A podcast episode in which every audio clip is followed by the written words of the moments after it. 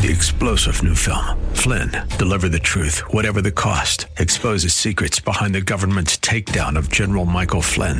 Flynn knew what the intel world had been up to. He ordered the first audit of the use of contractors. This set off alarm bells. He told the truth. He was the most dangerous person for Donald Trump to hire. They had to get rid of Flynn. Flynn, deliver the truth, whatever the cost. Available now. Watch it today. Go to salemnow.com. Salemnow.com. From Talk 910 KNEW San Francisco, this is Rob Black. Rob talks about your money every weekday, live and local, from 10 to noon. Enjoy the show. Live from the Bay Area. Your money, your life. This is Rob Black. It's the Rob Black Show, and I'm Rob Black, talking typically all things financial. A lot of people ask if I'm ever going to get into politics, and I typically say no. One of the things I do say, though, is one day I wouldn't mind being mayor of San Carlos. And I understand that mayors have much more impact in my day to day life than, say, the President of the United States does, as far as day to day. Its politics are very, very local in my mindset. And as mayor of San Carlos, I've said that I will take over the city of Belmont and put together a militia to do it. That's my joke because people don't think mayors can say stupid things like that. Let's bring in Chuck Reed, San Jose mayor. Uh, Chuck, how are you, sir?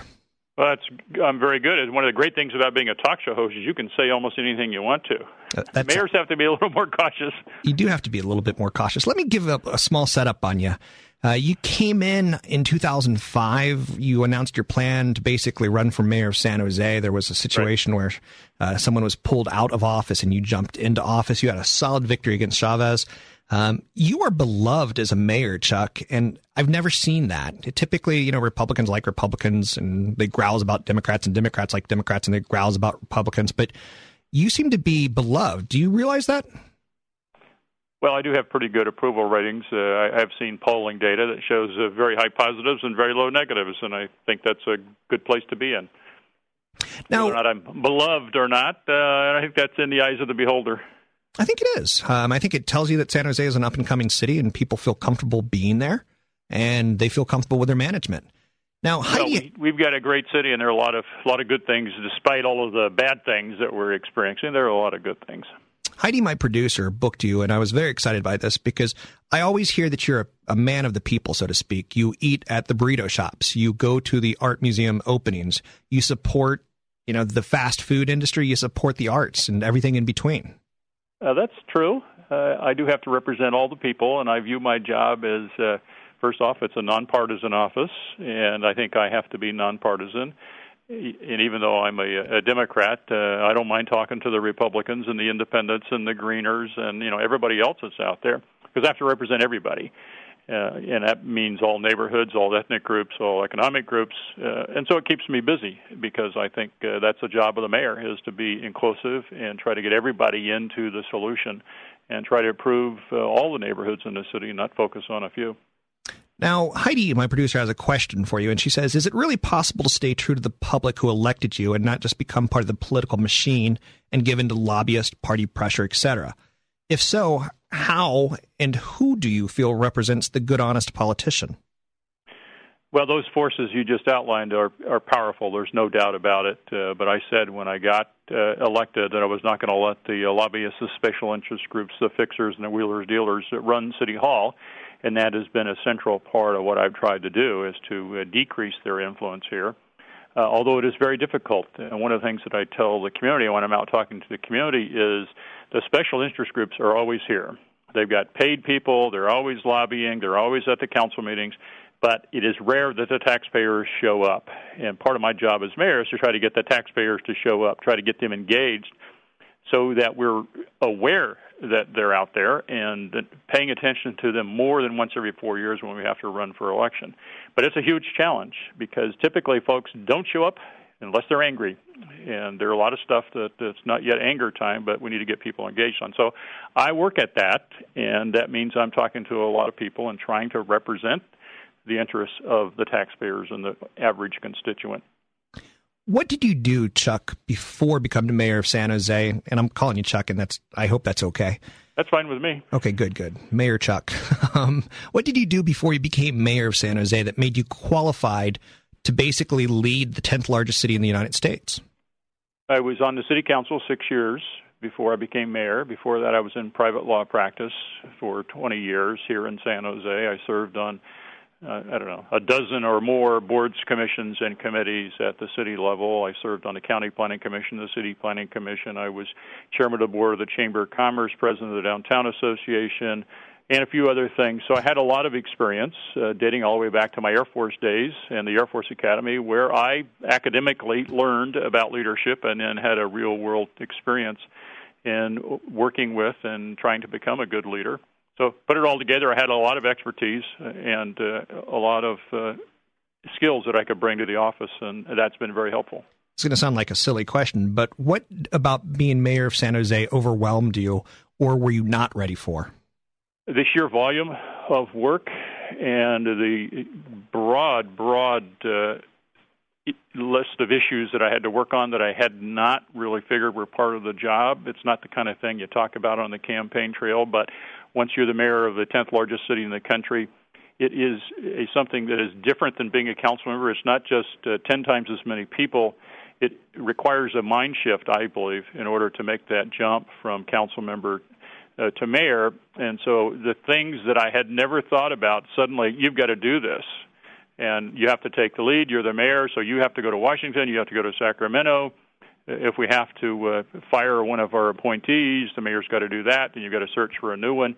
All kinds of management things that you don't really talk about, uh, the public doesn't talk about, and I wasn't really aware of the different mindsets. So it's it takes a while to make that shift, and that was the biggest surprise to me. It was just, man, there's a lot of people who need a piece of my time. You're respected for your integrity I know Councilman Jim Reed, and he's a Republican, and you're a Democrat, and he respects that you're moderate and you reach out to the left and to the right. Um, in that sense of working together, why doesn't that happen more often? Why do you think we as a nation go, I'm a Democrat, I'm going to go down fighting as a Democrat, or I'm a Republican, I'm going to go down fighting as a Republican? Why aren't we reaching out a little bit more?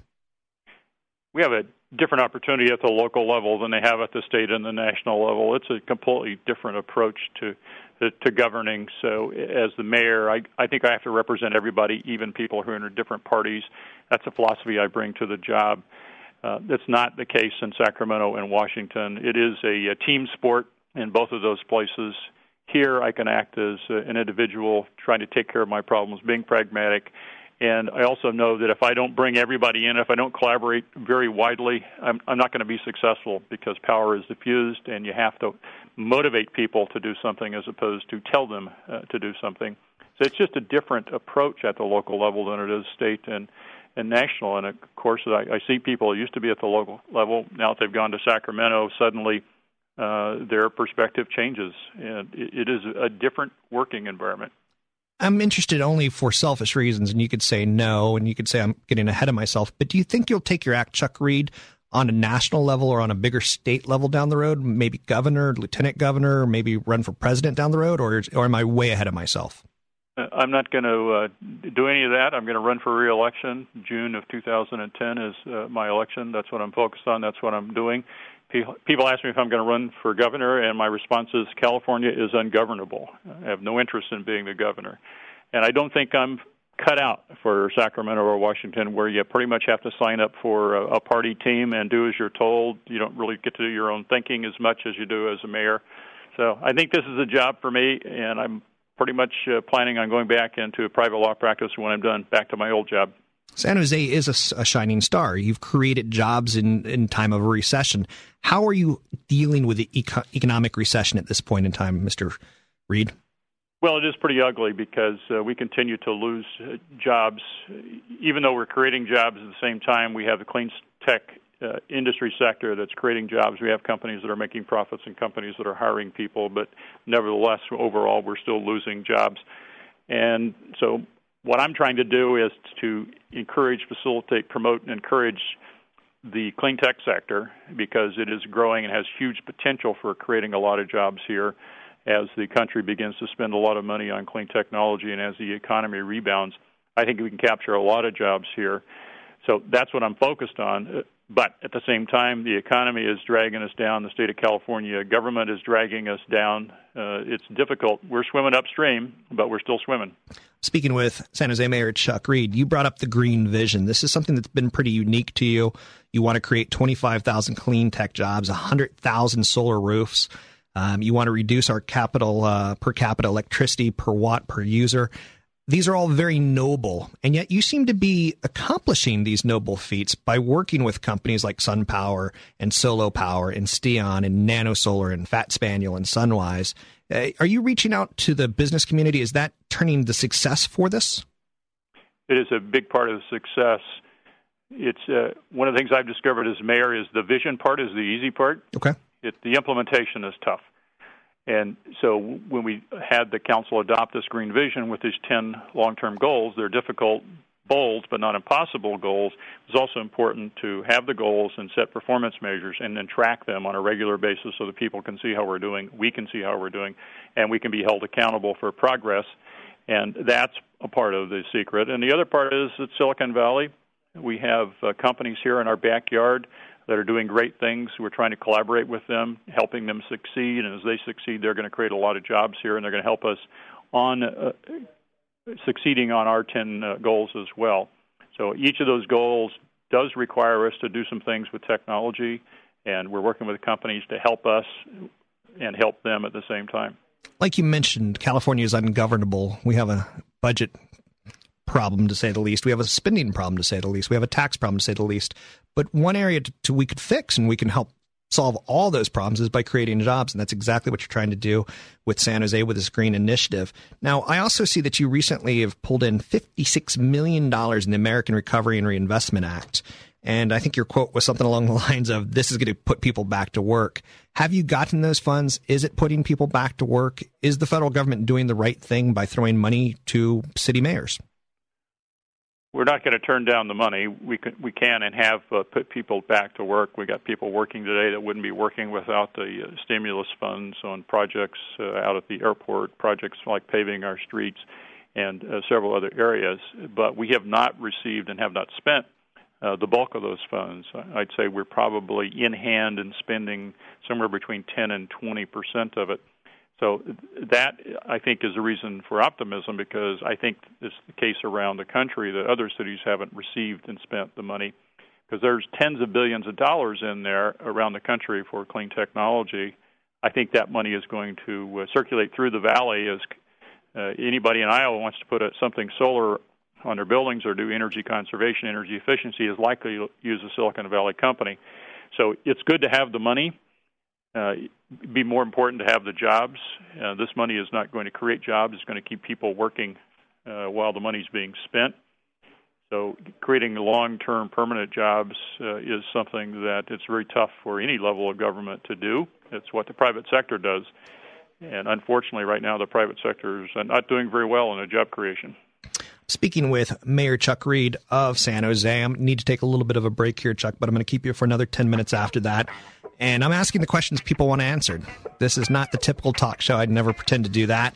Uh, if people have questions for Chuck, uh, jump on the live blog at talk910.com, talk910.com, and I'll throw them his way. Coming up, I'm going to talk to him a little bit about Tesla Motors, talking about being one of the greenest cities in the United States, talking about the San Jose Sharks, talking about maybe the San Jose A's. Is that in the future of San Jose? It's the Rob Black Show. I'm Rob Black. Talk910.com is the website. 910 a.m. is what you're listening to. More stimulating talk. Whoa, whoa, whoa,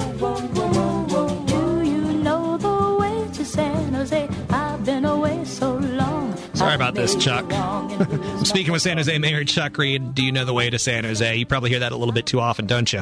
No, no, I like that song. I think it's a cool song.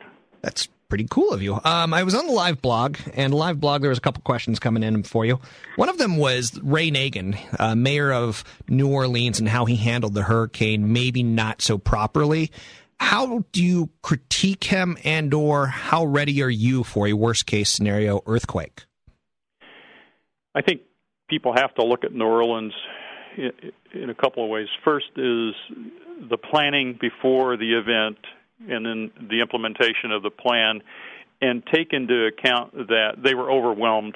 The size of the disaster overwhelmed their ability, and I think that can happen in any city because if we get the big one here in the Bay Area, our first responders are going to be overwhelmed. Police and fire are very well trained. They're going to be dedicated. They're going to work hard. But we could easily have much more than they can handle. And I think that was the case with New Orleans. It was more than anybody could handle. Uh, and it certainly uh, went downhill from there. There's no doubt about the, the disaster was made worse by the response of the or the lack of a coordinated response of local, state, and, and federal agencies. So the, the errors were compounded, but it's pretty hard to judge a, a mayor by something the magnitude of that and say he should have been prepared for the gigantic one and because uh, they had a pretty good plan in place, uh, but they were unable to implement it. But it was pretty big. Is San Jose ready for a worst case scenario earthquake? We are prepared to respond, and we're pretty good at it. We had a lot of practice from the '89 quake and some big fires here. But if you get a, a bigger quake, and all of our police officers could be busy, all of our firefighters could be busy. So the key is for the residents of our city and the businesses of our city to be prepared to go it alone for three days. You need to have three days of water, food, and medicine because it, it, there's no doubt that you can overwhelm uh, a system, no matter how well trained the people are, just on sheer volume. That can happen with a big one. D. Decker on the live blog asks me to ask you, Mr. Reed. Um, San Jose Earthquake Stadium. Is there any development on that? Because the city, uh, the citizens of San Jose, they really seem to be clamoring for the San Jose Quakes to stay, and they really need that stadium in order to do that. We have property west of the San Jose Airport. We've sold an option to Lew Wolff and his uh, team of people who own the earthquakes. So we've got the place. We know what they want to do. Uh, they've got control of the dirt but fundamentally, the problem is they've got to raise the money to build the stadium. We're not going to build it as a city. And I think when the economy improves and Lew can put together some more sponsorships, they'll launch the construction on the stadium. But I know he's uh, continuing to work on sponsorships, trying to get the, the name sponsors at a certain level of cash flow in order to bring his equity partners in to invest the money that needs to go into the project. So it's up to Lew and his people uh, we've got the dirt and we've got a deal and we're ready to go. Now, I saw that a San Jose Major League ballpark, slight change of topic, but on the same vein, you were quoted as saying San Jose is ready to play ball. It's great news that this privately built and operated Major League ballpark would create a thousand jobs and generate over $5 million a year revenue for local governments. How serious is San Jose about getting a baseball team? We're working pretty hard at it. Ultimately, it's going to be a decision of Major League Baseball whether or not to allow the A's to move into what are currently territorial rights for the Giants. Those rights were created back in the early 90s when the Giants wanted to move away from the A's and move into San Jose. Uh, we were unsuccessful at that time getting the voters to approve a tax to do it. Now that the A's want to move away from the Giants, uh, the Giants are, aren't reciprocating with that kind of uh, courtesy, shall we say, because they've got their own business interests. So it is going to be a Major League Baseball decision by the owners. If they give us the sign, and I'm hoping it's a hit away sign, we want to be in a position where we're prepared to deliver the land and some infrastructure improvements that have to be put in place uh, before the ballpark could open. The biggest infrastructure improvement is a, a roadway we call it Autumn Street. We're already planning to do it. We already have funding for part of it, and we have to do it under uh, several other plans. But we want to accelerate that and get it done before the ballpark comes in. But we have set forth the guiding principles that the council adopted on my recommendation. That includes Lew Wolff's got to pay for the stadium. We are not going to build the stadium, and we're not going to operate the stadium. It's really going to be on the Major League Baseball team's uh, responsibility to do that. If we can put that kind of a deal together, and we haven't put it together yet, uh, I think the voters will approve it, and we'll put it on the ballot hopefully in November of 2010 for voter approval. Now, a ballpark would bring jobs. A ballpark would help restaurants. A ballpark would help hotels. Can you give them a low cost loan as a as an incentive, or do you really want it to be hundred percent financed by Lew Wolff and his team? There is a, a lot of benefit to having a ballpark uh, sure. downtown has been demonstrated in San Francisco, for example, and, and Baltimore and other places. So we've got a lot of infrastructure here in the way of restaurants and parking and entertainment venues that would really like to have another 80 games a year uh, played here in San Jose. So we know the impact would be significant. We can judge it based on what the Sharks do. at the HP Pavilion, uh, it's, it's a big plus. But we're not in a position to finance the park, and we're not going to take the risk uh, to our general fund of guaranteeing a loan or anything like that. It really is going to be incumbent upon uh, Lew Wolff and his management team okay. to come up with the money to build it. I, I have to ask because I think that's uh, intriguing to uh, not ask. It's it's just an intriguing problem that you have on your hands. On one hand, you really want them there. On another hand, you're doing the right thing by being fiscally conservative. And again, some people think politicians can't be fiscally conservative at times, and it seems that you are. Now, my wife works at the San Jose Museum of Art, and she sees you come in on a regular basis and you support the arts. How are you supporting the arts in the recession? Are you cutting the art funding, or is it same old as it always has been?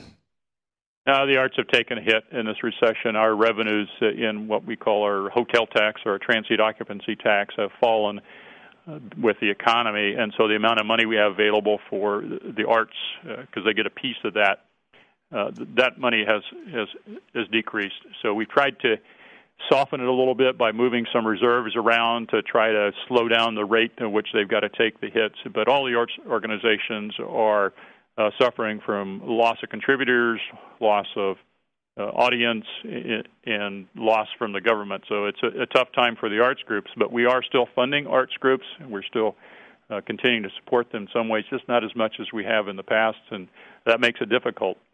And although I don't live in the city of San Jose, I want to say thank you for going out into the businesses of San Jose because they see you, Chuck Reed, and they, they get confidence from you. And I think that's a, a wonderful thing to get from your leaders and your politicians. Now, one more question. I do that for a reason. What's that reason? They're the ones who create the jobs. If we get more jobs, we get more revenues for our city, and that helps me provide services to my people. I've been out and met one on one with about 150 Silicon Valley CEOs, and I have talked to them in groups of probably thousands of them over the last uh, uh, three years that I've been mayor because I really want them to know that we appreciate their business, we want them to stay here, and that we will do everything we can to facilitate uh, their success. And they are creating jobs. We appreciate that, and ultimately, that's how we get out of our uh, economic hole is by the private sector creating jobs. Why doesn't the rest of the world see this, Mr. Reed? Why aren't we trying to create more jobs? Why are we yelling at each other about cutting uh, taxes or, or raising taxes? Why, why doesn't the world see creating jobs as the solution?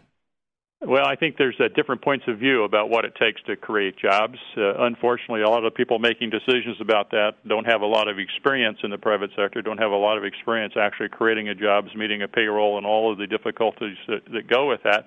And so sometimes they make bad policy decisions as a result of that, uh, decisions that actually uh, retard the growth of industry and cause uh, less jobs. But here in Silicon Valley, I spent a lot of time talking to the CEOs. I had a lot of uh, private uh, experience in my private law practice working with Silicon Valley companies. I had to manage a business. I had to meet a payroll. I had to lay people off when there wasn't enough money. I had to go without a paycheck. I understand all that, so I'm a little more sensitive to it than uh, the average uh, a person who's in who's elected who's in elected office. Help me settle a fight with a spouse. Um, she loves the hands of the 54 Silicon Valley residents greeting people at the San Jose uh, Mineta International Airport. The hands installation, as it's referred to, 1,200 foot garage facade, seven stories tall. Do you think it's great, or is it an eyesore? It's a big piece of art, that's for sure. It's going to be uh, monstrous to cover that building, which is uh, 3,000, 3,500 uh, car parking facility at the new airport. I think it's going to be a big hit. I'm going to withhold judgment until we see the whole thing and you can see the impact of it. I think it's going to be a big plus. And uh, art is art. Some people like it, some people don't. In this case, it's also interesting that we were essentially able to pay for it out of the construction of the building without adding onto the cost of the building because when we hang up this art, it, it's actually architectural, and there's some other things we don't have to do that we save money on. So it was pretty close to paying for itself, which is something that you can't always say about art. So I think I, I like it so far. Thanks very much for joining me, Chuck. It's San Jose Mayor Chuck Reed. I'll work for your reelection. I don't live in San Jose, but I dig what you do as far as creating jobs. Hey, it's nice talking to you. I'll come back sometime.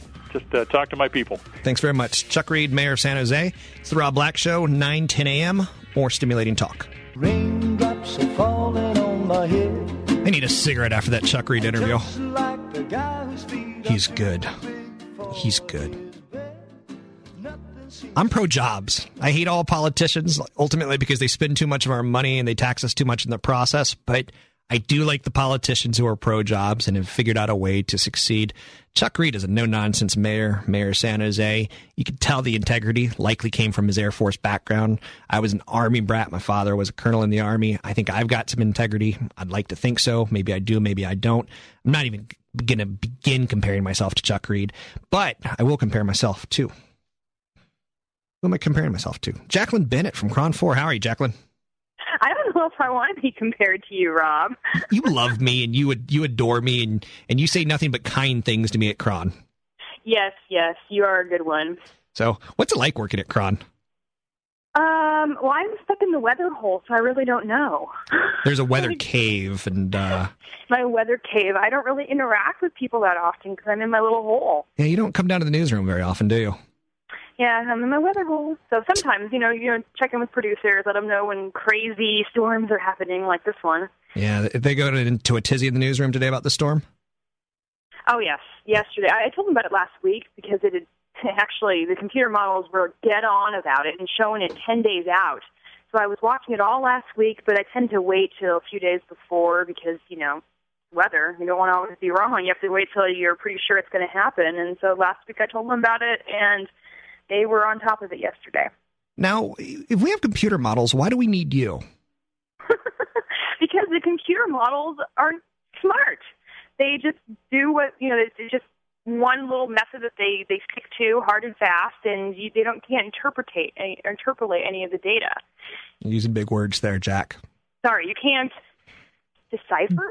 Is that too big? no, no, that's that's fine. That's this a... is a financial show after all, Rob. People are supposed to be smart. Psst, just between me and you, they're not, Jack. so anyway, what's the update on this storm? Is anyone dead yet? Uh, what do we got? Ten inches? What's it like up at Tahoe?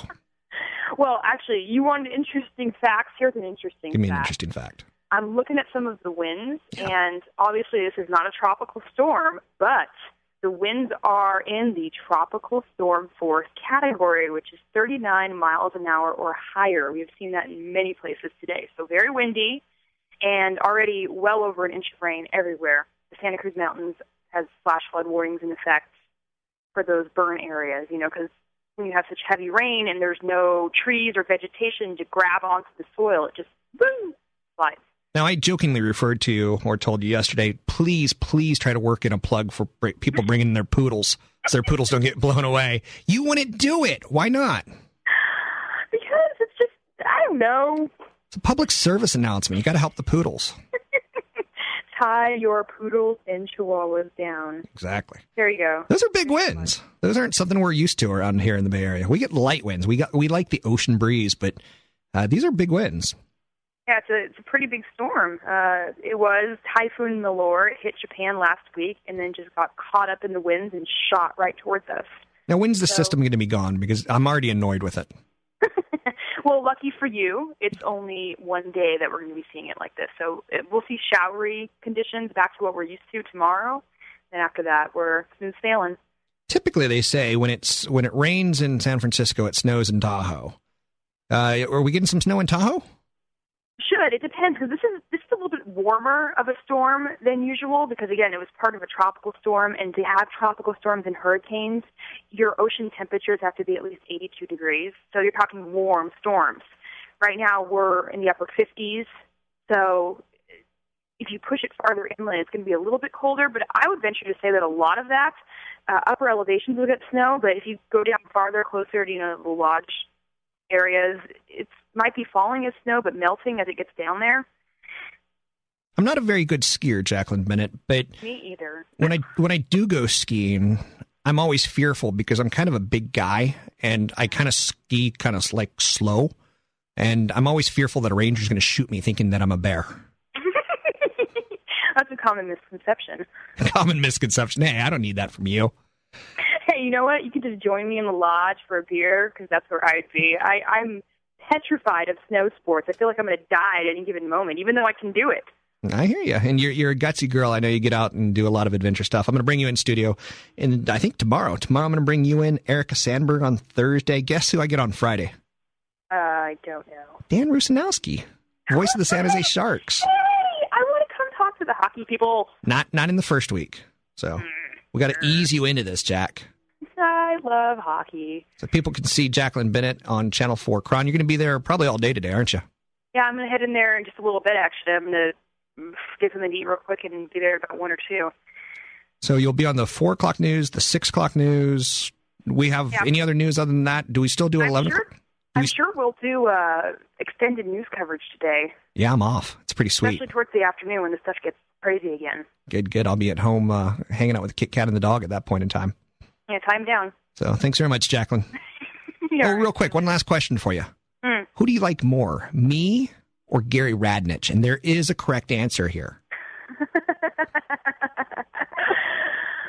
Are you really gonna make me answer that? Yes. I like you both in different ways. Oh, that just stinks.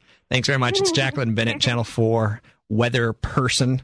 I don't think I'm supposed to say weather lady. I think that's politically incorrect. So that's your, your weather update. To get your calls in the air, it's 800 345 5639. It's 800 345 5639. In the next segment, I'm going to try to you know, compact in as much financial content as I can because it's been guest heavy with Chuck Reed and with Jacqueline Bennett. It's the Rob Black Show, 9 10 a.m. More stimulating talk. Want to try to get to as much content as I can because I've been a little on the guest heavy side today. Dow component Johnson and Johnson reported earnings this morning. The numbers easily topped expectations. They raised full year's earnings per share, but it didn't really impress. Sales down 5.3% year over year, and it just isn't good enough. Not in this environment. So Johnson and Johnson taking a little bit of a beating uh, today. Nothing dramatic. You know, Johnson Johnson's way too big of a company, but the market's trading sluggish today.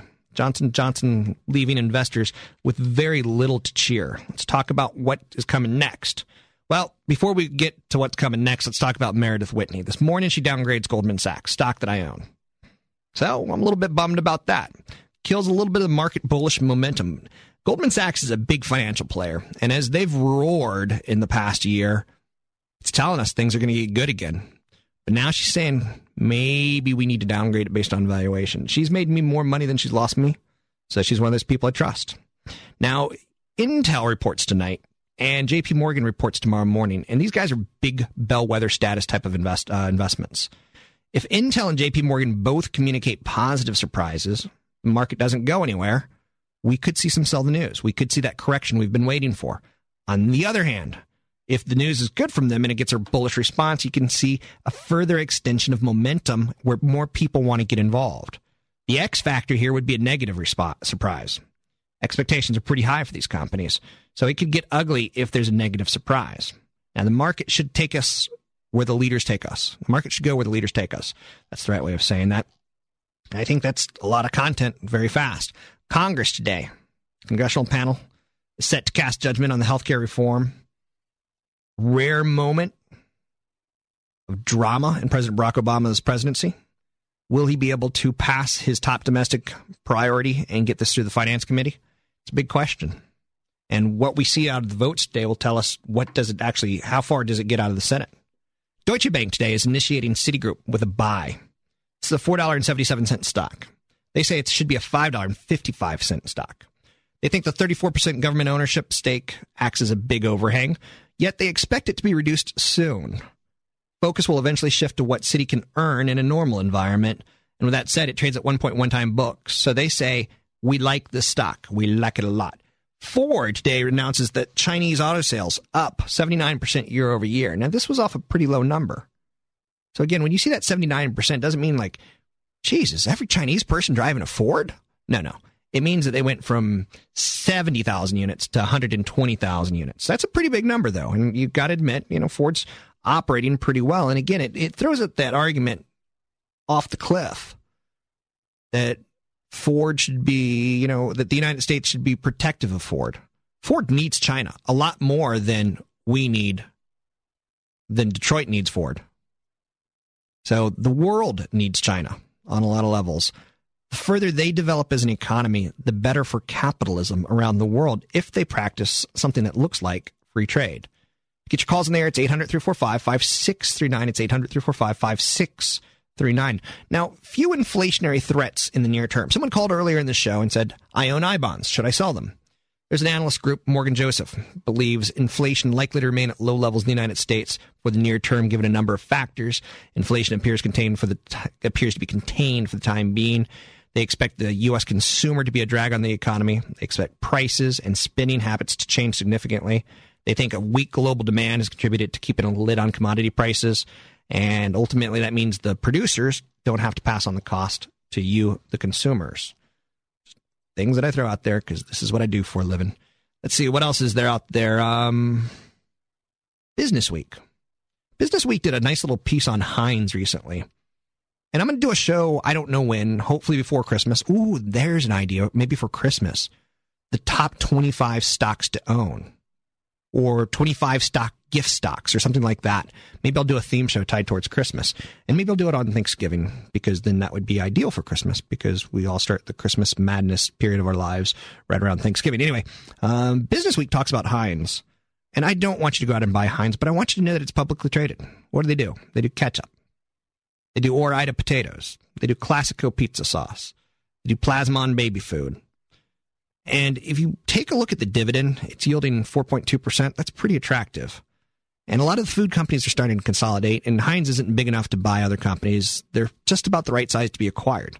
And typically, when a company acquires another company, they pay a premium for it. Otherwise, you know, Heinz would say go go blow, and uh, you know, we'll run ourselves as a privately run company or a publicly traded company, and we just won't be a division of you. So the company that's acquiring them has to typically pay a premium. Anyway, Heinz is one of those companies that just want you to study in large part, the more you know about product, the more you know about dividend yield, the more you know about management, the more you know how has Heinz done in the last hundred years as an investment. It's made you money. It's made you really good money. You remember John Kane married one of the, the, the trust babies of the Heinz wealth, Cynthia McCain. Pretty hot for an elderly woman. Um, but I digress. Totally digress, and I'm going to get myself into trouble. Other stories of note Condé Nast. You know Condé Nast is? They're shutting down their gourmet magazine. Why? And this is a story that's about a week old, but I wanted to get to it to basically show you that this was an industry that was out of control with their spending. And now what they're doing is shutting down businesses. And you can make a parallel to the way California spends. Down the road, we're going to have to shut down businesses. You can make a parallel to the United States and how out of control their spending is. Down the road, we're going to have to make uh, cuts. Top editors and publishers, they enjoyed huge clothing allowances at Gourmet Magazine. They got mortgage assistance at Gourmet Magazine. They their assistants were allowed to drive in their chauffeur-driven town cars. It's just out of control. So Condé Nast is shutting down Gourmet in particular. That's shaking up the world. It was a 69-year-old magazine. It was pretty well established. It was fairly high end. Cost cutting suddenly in fashion in New York, and I don't think that goes away anytime soon the queen bee of the New York glossies, Condé Nast. They got marquee titles like Vogue and Vanity Fair and the New Yorker. Shutting down gourmet is big, but why are they doing it? Because there's a better magazine out there called Bon Appetit. So product, it, it's still very, very important, but Bon Appetit's all about the recipes versus the big glamorous stories where you get a, a editor to go to South Africa to write about the food palette from 1400 years ago. The Devil Wears Prada, the character was a ripoff of Vogue editor Anna Wintour, which is again one of Condé Nast's magazines, and it shows you how out of control the industry truly is. And it's just right for downsizing. It's just right to be beaten down. There's a new IPO coming out, and I want you to take a look at this one. It's called Rail America. An IPO is an initial public offering. It's a company that was private that suddenly says we're going to sell it to the public. And when they sell it to the public, you and I have rights. We're allowed to look at the company's balance sheet. We're allowed to look at their financials every 90 days. They got to come out and disclose. That's what we're in right now, earnings season. Now, Rail America is going to ticker symbol be RA. Company increased the size of the offering recently, trying to bring in a little bit more cash. But the IPO has been pretty unsuccessful. Now, what does Rail America do? They do choo choos. It's the biggest operator of short line and regional freight railroads in North America. In terms of total track miles, they offer 40 different railroads, 7,500 miles. They have tracks in 27 states and in Canada. Hauls typically include farm and food products, lumber, paper, and metals, chemicals, and coal. Now, you and I couldn't figure out how to do this for the life of me.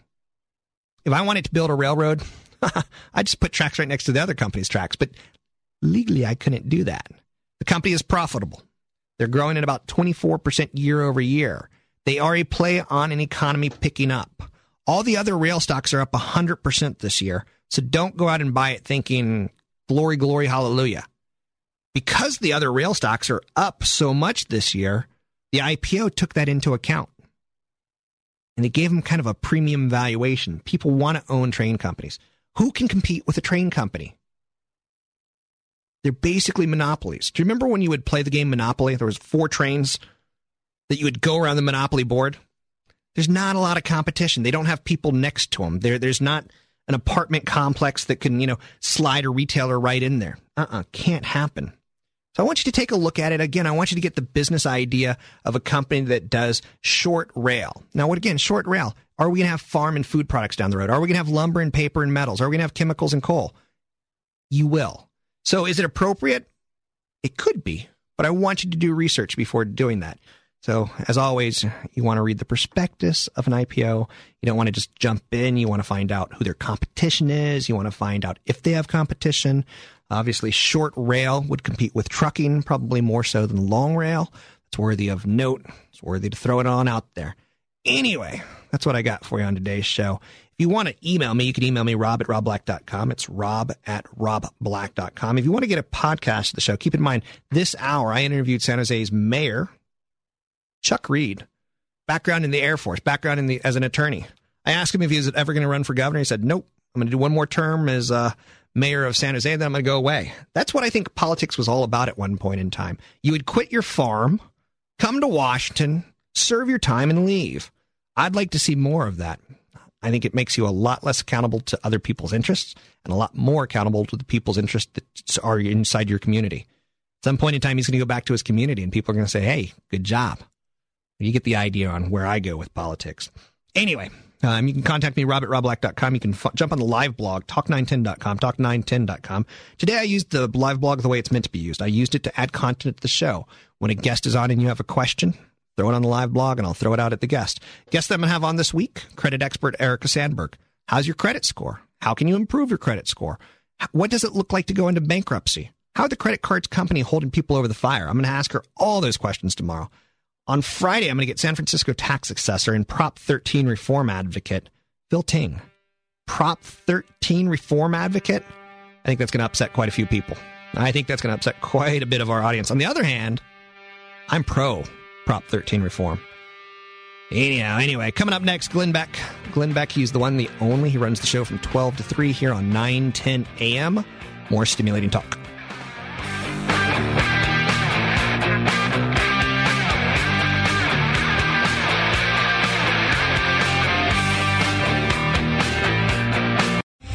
Three star general Michael J. Flynn, head of the Pentagon Intelligence Agency, knew all the government's dirty secrets. He was one of the most respected generals in the military. Flynn knew what the intel world had been up to. He understood its funding. He ordered the first audit of the use of contractors. This set off alarm bells. The explosive new documentary, Flynn, Deliver the Truth, Whatever the Cost, uncovers the facts behind this scandal. Flynn told the truth. He was the most dangerous person for Donald Trump to hire. I find out the worst enemy that I'm going to face in my life is right here in America. They took my assessment and they wanted me to change it. And I was like, I'm not changing it. They had to get rid of Flynn with in depth interviews, archival footage, and never before seen personal records of the man behind the headlines. I just felt like I was drowning. Flynn, deliver the truth, whatever the cost. Available now. Watch it today. Go to salemnow.com. Salemnow.com.